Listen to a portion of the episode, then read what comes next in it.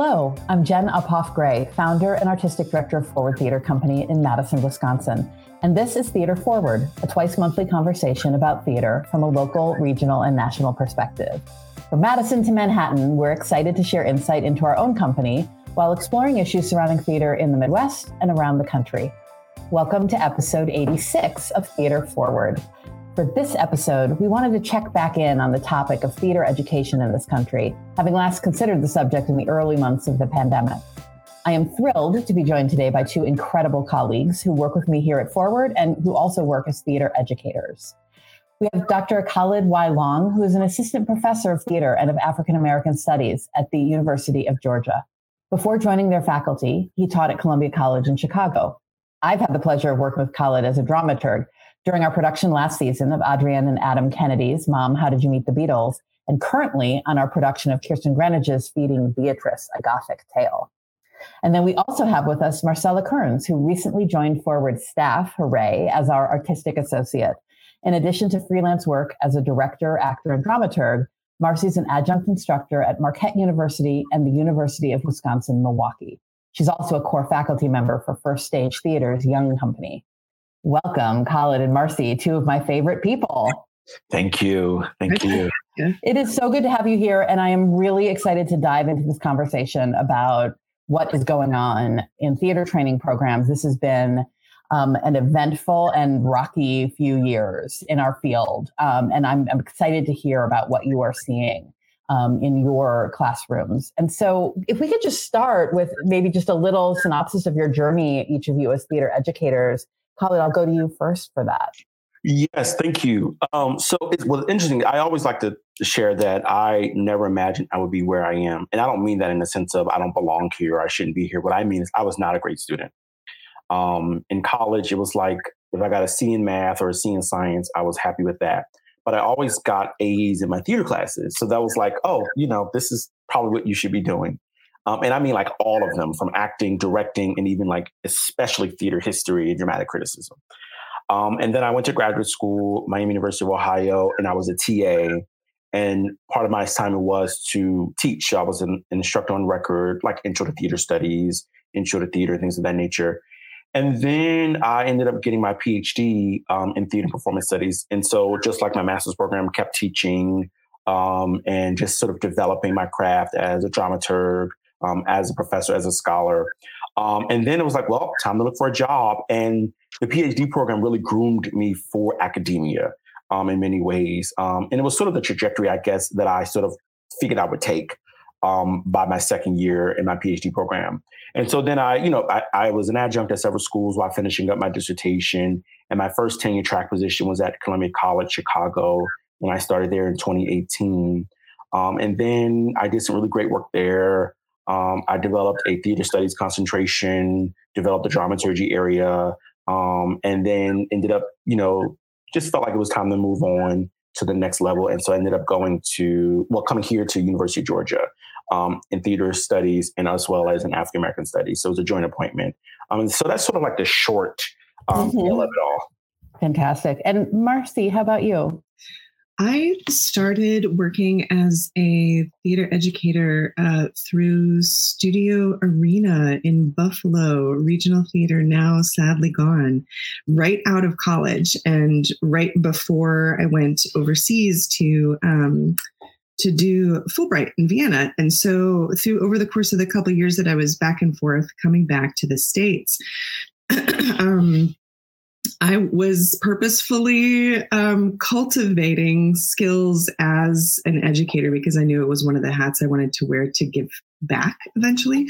But um, I didn't undertake it um, on a deeper level until I had an in acting internship at the Milwaukee Rep some years later as the last part of my um, MFA program in acting. I, I worked as uh, an in school and at the theater educator for the rep for first stage for many years and got connected to um, dear Carthage College and uh, have been have been adjuncting at universities since I, I want to say it's about probably 2011 at this point. Um, so I'm focused at UWM and Marquette right now, but um, and, and have discovered that I think my sweet spot is older students, mm-hmm. but I love them all. You learn a lot from a kindergartner. Mm-hmm. So it's just one of the hats I wear, but it's also one that I feel is really important um, because the intergenerational connection that we have to those who are coming up in our industry is key. Mm-hmm. Tell me a little bit also just about um, your work with First Stage, because that sure. brings those high school yeah. students in as well. Yeah, yeah. So um, I've worked both with in school and at the uh, academy at First Stage, which runs year round and through the summer. But um, my focus is at the Young Company, which is a year round advanced training program for high schoolers. It's the only program that you have to audition for at First Stage and you might not get into. Um, it's run right now by um, Matt Daniels. It was founded by John Maclay originally. And uh, along with Forward Advisory Company member Elyse Edelman. The three of us are core faculty there, and we um, have guest artists come in to work. We really we're, we're giving them as much as we can of what they might get as an undergraduate um, in college.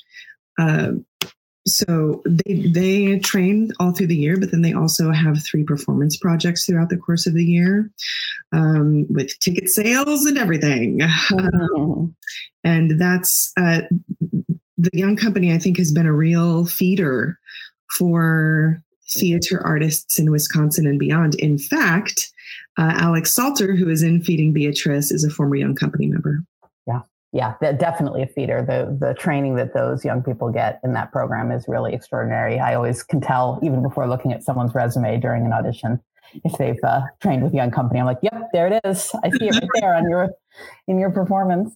Um, so uh, if we could maybe start, like, I would love to hear um, your observations about how you've seen um, theater education evolving during the pandemic. Like, um, sort of the perspective of what was it like in those early days and, and how is it looking now? Um, Khalid, maybe we'll, we'll start with you again.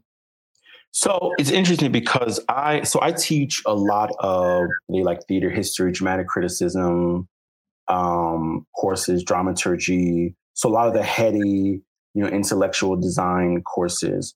Um, dramaturgy is also a practical course, but in the in, in the context of like you know academia and the curriculum, they see it as sort of more of a theater studies type of course um, and, and performance studies and classes like that. Um, I don't often teach directing or acting in some of the other practical courses because we have folks who are just especially uh, uh, uh, trained in those areas, and I think they should teach those courses. You know, um, and so I and I'm giving that background to sort of preface the as a preface to say that you know my classes are the ones where students sometimes don't, they don't recognize at first that that's what they, they they should know these things. They should have these you know these areas as a background um, and be informed about theater intellectually um, critically, right? So that that then informs their practical choices in their areas that they may sort of go into, be it design or performing and so forth. Um, and so in many ways, you sometimes you get the students where it's like, I'm just here to get the grade, and you're like, that's fine, we'll make this work. Oftentimes, there's a moment towards the middle of the semester where the students go, "Oh, I did not know that. This is really interesting." And I go, "Yes, this is informing your practice. This is why you should be here. Great." um, now it's a little different with like my my like the straight drama courses, American drama, global drama, or something like that, right? Because you know most students are there and have a sort of an interest in reading plays. Most, not all. I've had theater students who'll say, I don't really like reading plays. And I'm always sort of like baffled. I'm like, well, why are you here?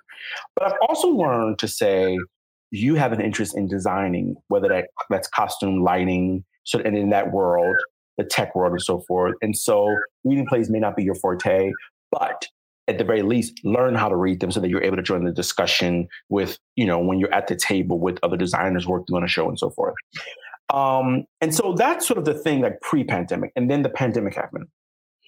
We're on Zoom and everyone is fatigued, everyone's sort of over it. And I think also we're sort of just concerned about like our health as well, right? So all those things sort of happening at the same time, you know. Um, and post-pandemic, and, and, and not really post-pandemic, but sort of, you know, the phase where we're entering back into the classroom what I've recognized is that I've had to slow down. And, and I don't mean like me personally, but I've had to sort of slow down with the curriculum. I've had to pull back I've had to say, okay, instead of reading two to three articles today, we're going to read one play. The next class we meet this week, we'll read an essay to sort of accompany or some type of another object of study to accompany the play that we're reading. Um, and we'll sort of just take our time with it. Um, and because students, I'm learning that they're they just don't have the capacity in this moment to take it all in. Now, I think that is at I think that's at certain locations. I think that is, you know, certain students. And then you have some students who are really excited and interested in the discipline. And so for me, I think that there's a really a larger sort of survey or audit that needs to happen about who we're letting into these programs and how we're sort of assessing them throughout the years. And the last thing I'll say is I'll just give an example. I, I was at Columbia College in Chicago during the pandemic when it happened. And I remember I was talking about assessing students. How do we assess them to see how they're doing throughout the years they're there for an undergraduate program? And I and I sort of used the University of Maryland where I got my PhD from, and I also was an adjunct there at one time. University of Maryland has a system where they have benchmarks every year that undergraduate students need to meet. And there's a larger conversation about um, where they are, um, feedback, what they need to do to sort of get where they need to be. Um, and really a larger conversation sometimes where we'll tell a student, you know, you're not doing as well as you could be. Let's sort of figure out how to get you sort of up to par. But at the same time, let's also have a conversation about whether you should be here in this particular program as a theater student because sometimes students they think they want to do something they join the major and two to three years in they really don't want to be there and they really don't want to do that but they feel lost they feel trapped they feel sort of imprisoned and that they can't get out and do anything else. And so that is something that schools sort of need to i think take into consideration as well. So all that to say i think and then fast forward to where we are the pandemic i think that is sort of a little bit more heightened. We need to really sort of assess where students are and why they're in this major. I, I believe deeply that if you're in a major, you should love it, you should be excited about it, and you should have a desire that is going to push you intellectually, practically, and more specifically prepare you for some type of career where these things get to be used. So, yeah. Mm-hmm. Thank you. Marcy, how about you? What are what are you seeing in your classrooms? Oh, I have I have I just have so many responses to what I just heard that are directly tied to what my my students have said to me. Um, this yesterday i actually uh, sat down with them. And last week over the last couple of weeks i've actually done some work with them on how many hours are you putting in for your job for your studies? Um, and how much of your week is that taking up just to build a practical sense of what it is like to be in a production cycle while they're also working full time essentially? And so, um, so what I'm trying to do these days with them, in person with them now, is to anchor them in the practical, in what it is like to work in the industry. Um, the first thing that I would love to say is that yesterday one of them said that the pandemic uh, made them appreciate theater history so much more. Hmm. Um, this as a global statement for what I'm seeing from a lot of them, which is they're so happy to be back. Um, what they learned, I think, is what a lot of, just like what a lot of us learned who were teaching um, online or uh, in a hybrid and being aware of uh, fear, health factors, not being able to take attendance as part of um, our work in a class anymore, even though theater is experiential. You you you need to be there in order to exercise and practice the skills. We couldn't do that. Um, so uh, so what I this the same thing was occurring uh, over the course of the pandemic. Uh, I was learning how to do less. Mm-hmm. Um, Flower Darby, and uh, there's a, Thomas Tobin, who is actually on faculty at the University of Madison, or University of Wisconsin Madison, um, ha- informed me about how to work during the pandemic when everybody's capacity was down. Um, small teaching is the key, um, but small teaching online was a real key. Um, and we would pare down lessons so that key concepts would be transmitted, but they were digestible. And I've taken that into post pandemic teaching um, because it's not just a matter of students' capacity, it's a matter of how they learn now. Um, oh, this is going everywhere. But um, I, I think that many of them have expressed how over the course of the pandemic when they had to take classes online and a lot of the generations of students that i'm working with either lost their senior year or they came to college and then lost um, lost time in person in college. And so they are they have expressed a lot of gratitude for being able to be back and being able to be in community. Um, while at the same time uh, they learned what they really wanted to do. So they said, uh, some of them have expressed how, with the pandemic taking theater away, with um, not being able to be in a room and making stories in a room, they realized how much they wanted to do that. Mm-hmm. So the students who are there want to be there. Um, and they have also expressed a lot of optimism or hope that those in other industries that there's that there's going to be a workforce of people who want to be doing the jobs they're doing uh, in their generation because because they realized when you have nothing what what what do you want to do you want to explore your passions, one of them said actually yesterday, rather than what we need to do to survive, although that's absolutely important. Mm-hmm. um, so, so coming through the pandemic, and some I think uh, they are more purposeful. They are much more vulnerable, but much more forthcoming about expressing their vulnerabilities and their frustrations, and much more driven about finding a way through. Mm-hmm. Let, let me ask a sort of connected follow up, especially because both of you are practicing freelance artists in the field in addition to working in academia. And how much do you think the, the field has gone through so much reexamination during this time, starting with that sort of pause where we couldn't produce live? Um, so much reinvention, so much discussion about what's an appropriate work life balance, you know, what percentage of your time, speaking to what you were talking about, Marcy, and tracking hours, you know, what is an acceptable amount of time in a day, in a week, in a year to devote to your work? Um, you know, so all of that work life balance uh, and what's appropriate uh, conversation in the field. Also, we see white American theater, you know, grappling with with inequity, injustice, white supremacy, all of that in our field? How does that impact the decisions we make? And how much are you seeing those conversations um, replicated or just sort of paid attention to? Is there an awareness of them amongst your students? And how is that changing things in the classroom for either of you?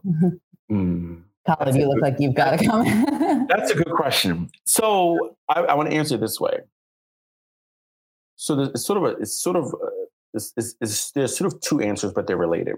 The first one is this, and especially for students, students when they are a part of a production on campus, like a campus production or you know a department production and so forth, they don't see that as work. They see it as I mean, let me let me rephrase that. They enjoy the work differently. Um, you know, so of course you get the students who'll say, "Hey, I have tech, I have this, I have that," Can I miss class? That's a larger conversation. We'll figure that out as we move along. You know, um, I walk into we just did a torch song here at University of Georgia, and we are they're in rehearsal for another show right now, and then they're gearing up to do night song next semester. A little night, no, a little night music. Excuse me, I'm getting my shows mixed up. A little night music, which I may be dramaturging, so I've been doing some directors around that. And so when I walked into class, for instance, last Thursday, they were all discussing it. Um, and so they're excited about that kind of work. Right? And so for them, they don't see it as labor in the way in which people a little bit older in their 30s and 40s and older and 50s and 60s, how we see work. Where we go, I don't care what this is. I need a break. I'm taking off next week. I need a vacation. You know, next month I'm taking off two weeks, whatever the case may be. When it comes to when it comes to like their studies, they see that as work and and and and and sometimes you have to have the conversation with them about well this is work it is a it is an intellectual work and it is, it is a muscle. The, the, phrase that I use all the time with them is it is a muscle that you have to sort of flex, and it is a practice that you have to rehearse often. You have to practice and rehearse this often. Um, whether that in, in, in like because reading a play, reading critical scholarship, it, it takes a particular kind of set of skills, um, and we have to rehearse and we have to practice. And the classroom is where we come together and sort of do a dry run, right? Um, and I try to sort of use that phrasing. Some of them get it. Some of them like, yeah, I get it. And then I often say, and I'm giving you tools, just like our discipline at large, you can take with you for any classroom or any sort of other area where it can work. But and so so students see it, see it differently, right? Um, and, and, and yeah, that's I, I, I just sort of want to think about it that way in the context of work and how they see work today. Yeah. Mm-hmm. How about you, Marcy? Is how how are they talking about these these bigger issues? Um, they reflect the the broader conversation that I think the industry has had, which is it was great. We had some wonderful discussions when we were all at home, and now where is it being executed? Mm-hmm. mm-hmm. How mm-hmm. where is the change happening? Mm-hmm. Um, and that uh, there's some frustration at that because, uh, but also there's some necessity um, uh, for as we all came back, um, we accelerated in some cases too quickly. And in some cases, we accelerated out of necessity yep. for the survival of a department, for the survival of uh, uh, the the program itself. And so that that balance is something that imbalance um, in the broader industry is something that the students see and are very outspoken about. Um, at the same time, um, they they're they're very grateful that they're there. So to to jump on the conversation about what they perceive as work, right. um, a lot of them realized. Um, well, it's di- it's different at the two universities that I'm at now. It, um, one university, it's more like they're they're. I, I said, look at rehearsal, performance, studies, mm-hmm. um, class hours, and then any other job you have. Mm-hmm. Um, and it was the first time that a, that a lot of them, several several of them said, "Oh wait, yeah, do we count rehearsal as yes?"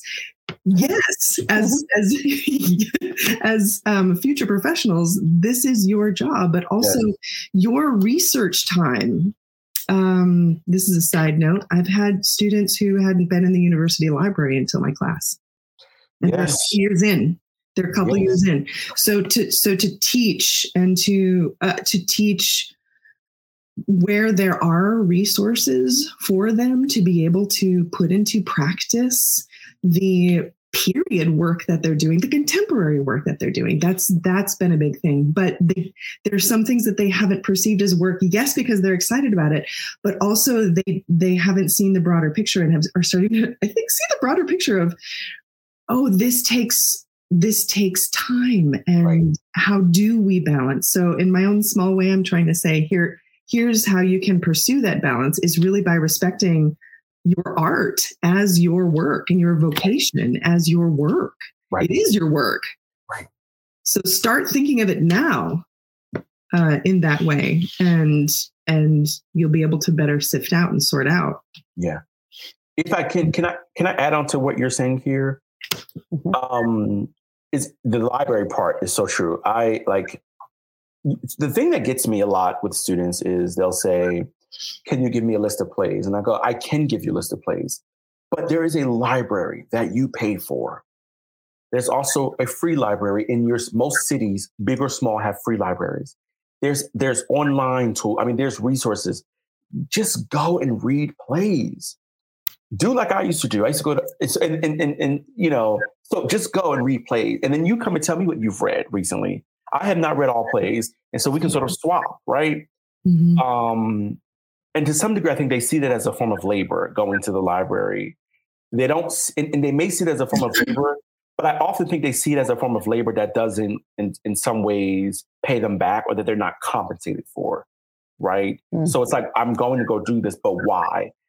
And so mm-hmm. the, the, the, the, the issue here, I think, is the larger issue is really about academia in general. Mm-hmm. Um, and of course, I think we all can have conversations about academia and the ways in which it is, you know, a capitalist enterprise today and yada, yada, yada. And guess what? I'm still a part of it and I teach there.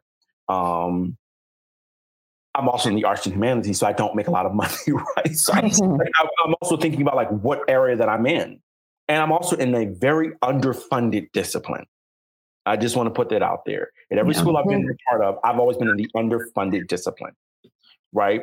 Um, and that in, that is in terms of what we get to take care of our students, put in our productions, the resources, and all that. To even my own paycheck, it's always underfunded, but I do it because I love it, right? And that's what I want the students to get and sort of understand, right? You do this because you love it because you like it. Um, the other thing is is that students. I remember when I was an undergrad, and my prof- and I was a I was a I wasn't the best student, as I said earlier you know, I was not the best student, um, but I was a good student. I did what I needed to do to get by. But when it came to my theater classes, oh, I was always 100 on point. Um, is what I wanted to do. But I also had professors um, that I loved, and there was a sort of uh, a relationship that I built with them. There was a trust, right? You know, which is important, especially in theater. And I remember when she said, you know, as a theater student, you need to know all these plays, you need to know all this. Now, and granted, you know, she gave us a canon. And today, as a scholar, as someone on the other side, I can critique what she sort of taught in her philosophy. But I, I, I know my classics, right? I know my dramatic criticism. I know theater history. She would say, read a play a day. And I did. Mm. I still have my living theater history textbook, edition one. Mm. When I was an undergrad, it's like edition six now. From when I was an undergrad, and I would write every time I read a play, I would write it in the, the cover of the book. So mm. both covers are like filled with plays that I've read. But when my point is that I just would every morning get up and read a play because I just enjoyed it. I fell in love with Oscar Wilde. I fell in love with Chekhov. I fell in love with Brecht right? I fell in love with Lon Elder and, and Douglas Turner Ward, right? Like, and, and, and, and, and maybe not even understanding fully what those plays, what, what was happening in those plays. I remember reading Chekhov. I don't know if it's Three Sisters, Cherry Orchard, and just kept saying, what is the strap at the end of the play? The strap, what is the sound of the strap? I don't get it. Now I understand that it's about metaphor. I understand that Chekhov is actually comedy. Like there's so many mm-hmm. things I get now, right? Because I'm older, more experienced.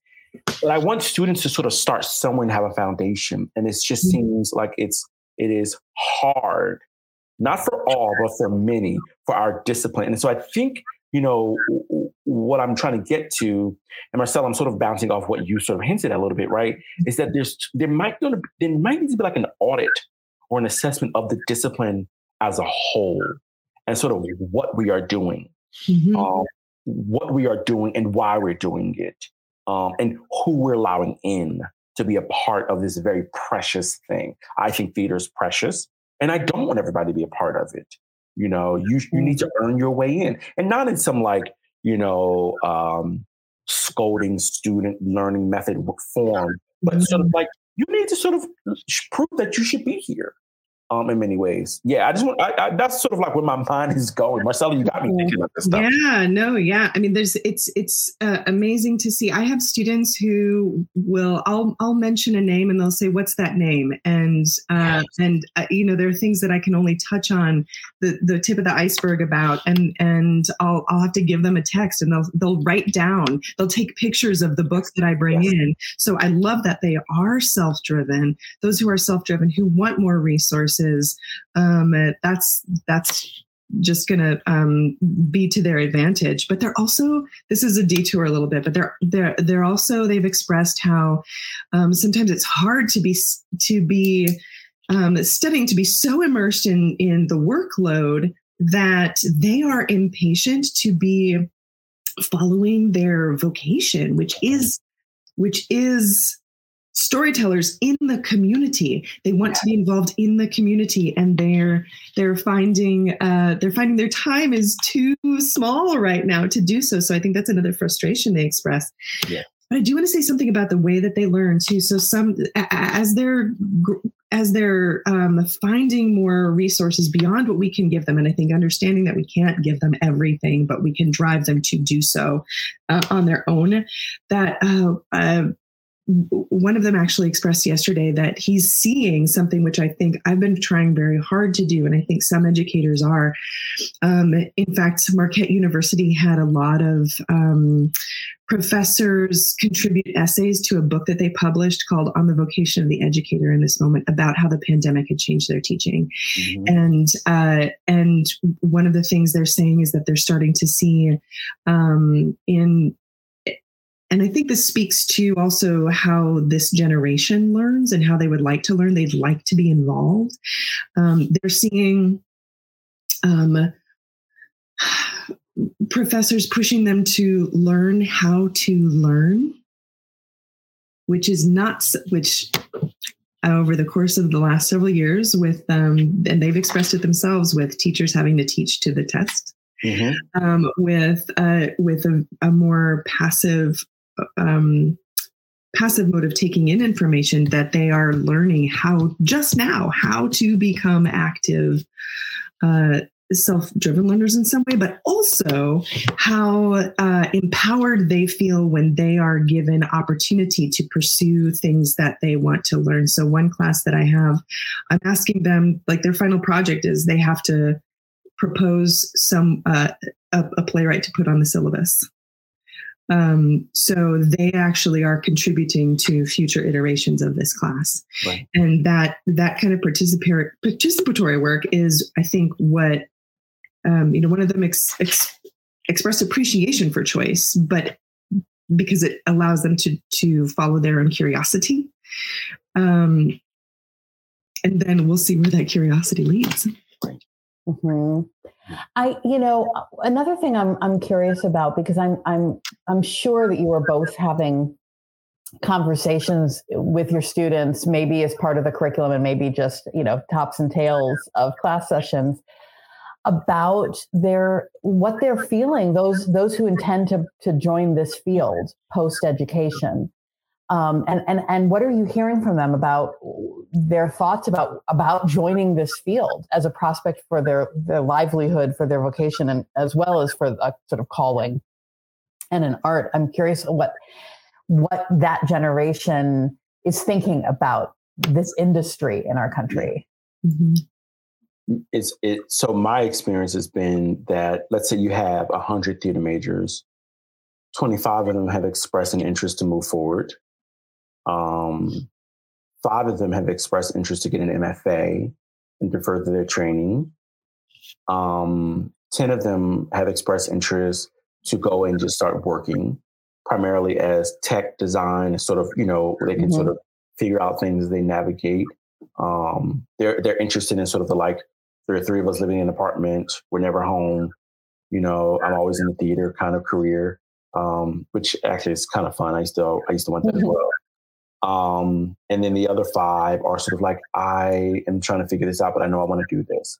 The other 75 are like, yeah, I'll probably, I'll, probably end up going to business school, law school, or something. Mm-hmm. Um, on one level, I'm always like, oh, that's great. I'm glad you have a future. But it sort of saddens me though, because sometimes I'm like, well, why not stay with theater? I thought this is what you wanted to do for the past three to four years that I've known you we've been working together, be it in the classroom, be it in rehearsals, be it I, I often bring students on to dramaturgy gigs with me, be it sort of working that. But I thought this is what you wanted to do. Mm. And they go, Yeah, I did like it, but no, I decided to move on. And that saddens me because I wonder then who's going to take over the field, who's going to move on, who's going to be the new artist that we're that are we grooming new artists? You know, are we grooming new designers? Are we grooming new educators? Are we grooming new artistic directors and so forth? Um, and it's, so it's, it's kind of scary actually because it's not an abundance of students that I thought it would be based off of who's registered versus mm. who then when we do a five to six year assessment of alum who actually have gone on to get careers in the field, regardless of what that is. Yeah. Mm-hmm. What do you think, Marcy? Um, I see among actors a hunger for connection. Yeah. Um, and um, for connection to um, theaters in the market, um, uh, a, a, need for guidance on what the next steps are. Um, and some universities provide that bridge via uh, showcase or career prep classes or things like that. And some um, some universities um, are very, very uh, I don't want to say aggressive, but they're very um, assertive about trying to connect their students to the wider industry. Um, and some, it's it's um, the the process is more the focus um, where where they can put their um, educators' resources um, rather than sending them on. And so, I what I see a lot of my students experiencing is where are the general auditions? What um, what do you think I should do? Uh, should I? What what what are the markets like right now? They want to know, and um, so I don't know, Jen. You may get an email about from somebody sometime saying, "Hey, may I have a conversation with you?" um, I'm here. Also, thank you, but also. Uh, I have seen, especially as we know, we are experiencing such a dearth of um, what stage managers, technical directors, um, other um, designers and technicians and uh, managers in the field that I, whenever I see a student who has some facility and interest, I cheer on the inside and I want to, um, I, I want to do the same thing that I want to do for actors, which is connect them. Um, and in some cases, they have those they have those connections. In some cases, they don't. So we need to bridge ourselves. The, uh, those of us in the professional theater um, need to um, connect ourselves to our schools close by um, and and work um, to encourage those who are hungry. Yeah, mm-hmm. I would agree. Well, as we start to maybe wrap up this conversation, we could clearly talk about this for about three straight yeah. days, but we'll we'll start yeah. to wind this down. But I'm just wondering if you have any um, any thoughts about what you see coming next in this evolution. Again, pandemic's not over, but we are certainly going into this this next phase, um, this next new normal. You can't see my air quotes, but I'm air quoting it. Yes. Um, what, what do you think comes next in theater education? Mm. Maybe that's too big a question. I, well, I think I think that with a lot of departments having been um, compressed because of budget during the pandemic, um, a lot of training programs are really trying to find their way back to being able to be there for students. Um, in some cases, I think students are uh, hungry or frustrated um, with opportunity that is not necessarily there because yeah. the department's been hit. Um, but also, with that aside, what I see is um, uh, a need for and I do see this occurring, a need for departments to um, cultivate their best practices for working with sometimes an understaffed department to be able to offer students the guidance that they need. Um, to be able to look at curriculum and what should be on the canon to teach. Now, I think that is a, it's a it's a little glacial. Right. It's happening, but it's right. happening. Um, what what is there and the, and i think that the departments will find that the students are very um, are very outspoken about and and because they care outspoken outspoken about what they think is worth pursuing. I don't know what that means for the future health of departments but um, this the acceleration back into in-person work is excellent and the the conversation is not done. Mm-hmm. right right I, I would agree um i would agree i think that um we are we are i think in many ways we are learning we're sort of getting back to some degree we're getting back to why we do what we do mm-hmm. by that i mean many of us did not go into theater, you know, as capitalists, as those that are attempting to make so much money. I mean, we got to live, we got to eat, we do want nice, nice lives and things of that nature, and be able to afford to take care of our families and so forth. But what I'm saying is, you know, many of us did not go into this to have commercial success um, in the context of like Broadway and mainstream theater and so forth. And if that is what you're interested in, great, right? And I think you should thrive with that, right? But I guess what I'm trying to get to is that the arts, we just don't make a lot of money in the arts. It's it's always an mm-hmm. up and down thing. And celebrities are a bit different, right? In the ways in which we create celebrities, right? Um, but and so with that being said, I think we are we are sort of returning back to a, a period where we're learning to be resilient. Um, even though sometimes you don't want to be resilient, sometimes you just want to have resources and just say, mm-hmm. "Gosh, I got a pocket of money uh, and that someone donated, and we're going to do this big thing."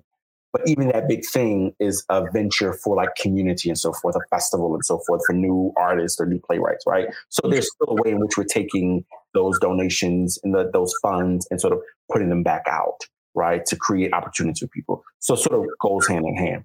But what I think what I'm what I'm getting to then is like we're learning, like students are interested in devising. Mm-hmm. Students are interested in you they're recognizing how the tech and design areas they don't necessarily have to be working in theater strictly, but they can take those practices and go and work elsewhere. But they can always say, my training was in theater. So in many ways, it legitimizes the field and the areas and the study and the degree that you'll get, be it undergrad or graduate.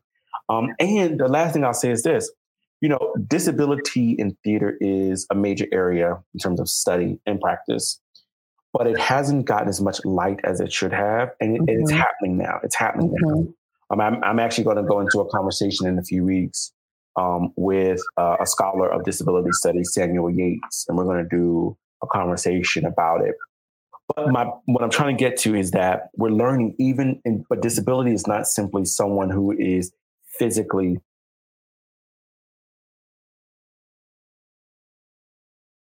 um, um, disabled, like the pandemic, for example. Um, you know those who were are, were unable or, or still are unable to just navigate the world as we did yesteryears because of the pandemic, right? And that is something we have to think about and include. And so now you have people in theater and performance who are thinking about how to make our audience spaces more inclusive, how to make the rehearsal rooms more equitable, right? Not simply in terms of funding, finances, and and, and paychecks, right? But who has access and can be in the rooms with us because there is um, they have a, a, a you know they're immunocompromised, um, or a simple fact we just don't want you to get sick because there is a pandemic and we're not out of it, right? And so you have people now who are starting to think about those, and those conversations are happening in the classrooms as well as in the rehearsal spaces, as well as in you know, at theater companies such as Forward, right? A major conversation. We're still getting emails about the next few weeks, right? As we move into tech and opening night and so forth, and requiring audiences to wear masks as a form of empathy for our performers, right? Mm. Because also our performers, this is their livelihood.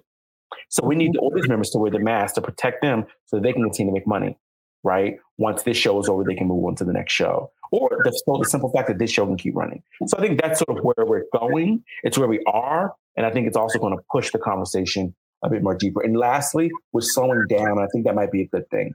I don't. I am someone who can't handle six to seven shows um, in three to four months. I can't do it. Mm, yeah. Working on them, singing them, I just as a dramaturg, as a director, I can't handle it. Um, it might be my age. I'm slowing down a little bit. I'm getting older. It might be the South because I'm down here now and everybody's slower. But um, but it's nice to sort of sit and say, we're going to spend three months or or six weeks, excuse me, two months on this show. Um, take a little break and then get to the next one. And that's kind of mm. nice. Yeah. I love that. I love that. Ooh, so much um, to chew on here, and we will have to talk with both of you again um, soon. But I think we've been going for a while, so I'm going to say that that is all for this episode of Theater Forward, a conversation about theater in Wisconsin, the Midwest, and America. Thank you so much for joining us, Khalid and Marcy, and yes. everybody listening. Um, we're so grateful. Um, I'm Jen Uphoff Gray. Our podcast is produced by Scott Hayden. You can follow us or share your thoughts on Facebook or Twitter at Theater Forward, as always spelled with an ER. Yes. Uh, if you enjoy this podcast, don't forget to subscribe to us on Apple Podcasts or any other preferred platform. Please reach out to us if you have comments or questions. And again, we're just so grateful to have you listening, and we will be back soon for another Theater Forward conversation.